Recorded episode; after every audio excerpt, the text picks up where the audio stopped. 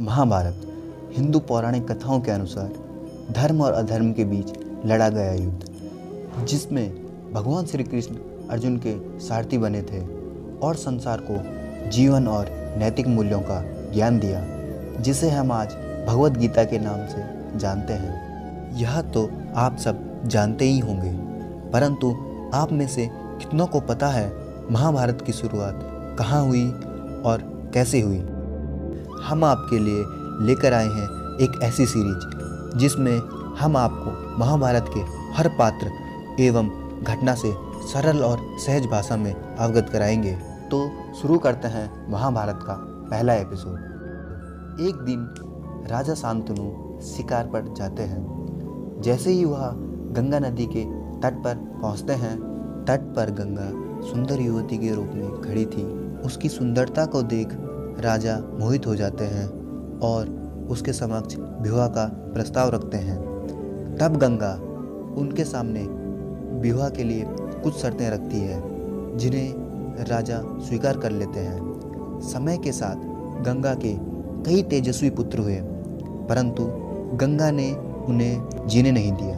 गंगा पुत्रों के जन्म लेती ही उन्हें नदी के बहती धारा में फेंक देती, क्योंकि राजा शांतनु वचन दे चुके थे, इसीलिए वह कुछ कर नहीं पाई।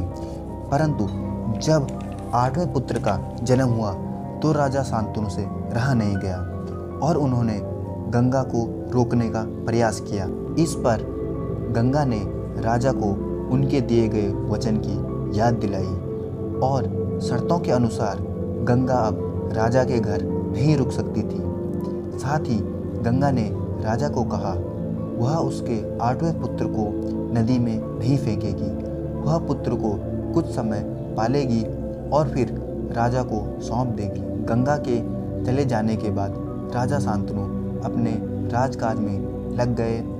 एक दिन राजा शिकार करते हुए नदी के तट पर चले जाते हैं और वहाँ उन्हें एक सुंदर युवा दिखता है, जो नदी की धाराओं पर बाण चलाता है और राजा देखते हैं कि उन बाणों की वजह से नदी की धारा रुकी हुई थी, जिसे देखकर राजा भी आश्चर्यचकित हो जाते हैं।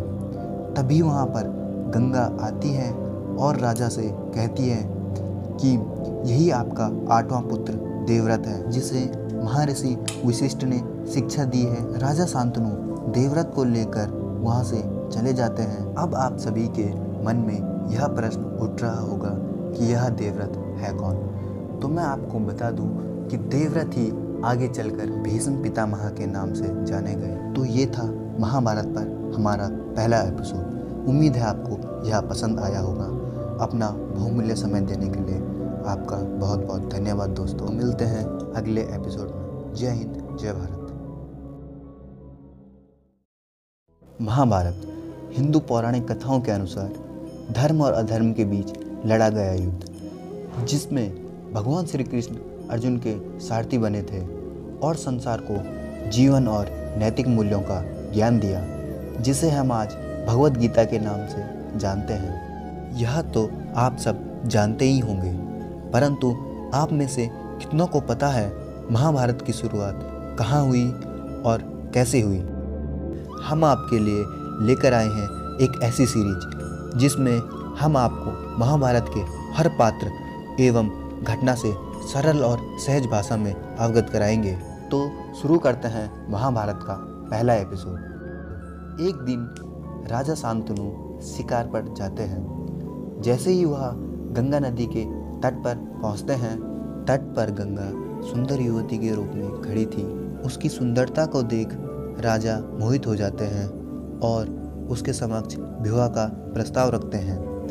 तब गंगा उनके सामने विवाह के लिए कुछ शर्तें रखती है, जिन्हें राजा स्वीकार कर लेते हैं। समय के साथ गंगा के कई तेजस्वी पुत्र हुए, परंतु गंगा ने उन्हें जीने नहीं दिया।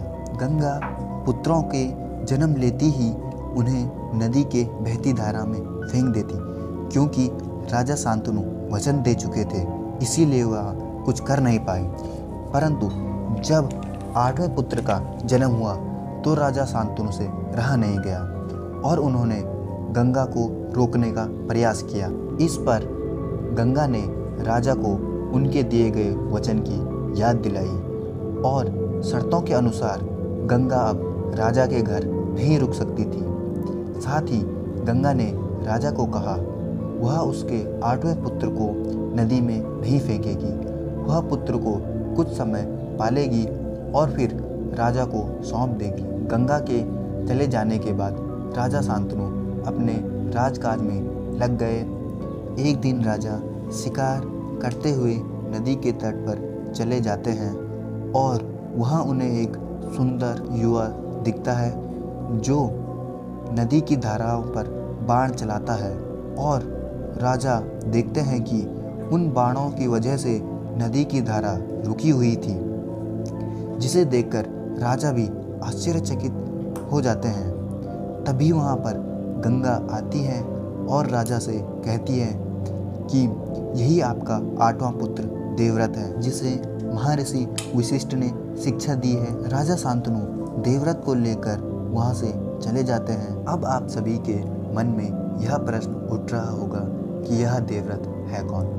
तो मैं आपको बता दूँ कि देवव्रत ही आगे चलकर भीष्म पितामह के नाम से जाने गए। तो ये था महाभारत पर हमारा पहला एपिसोड उम्मीद है आपको यह पसंद आया होगा। अपना बहुमूल्य समय देने के लिए आपका बहुत बहुत धन्यवाद दोस्तों। मिलते हैं अगले एपिसोड में। जय हिंद, जय भारत।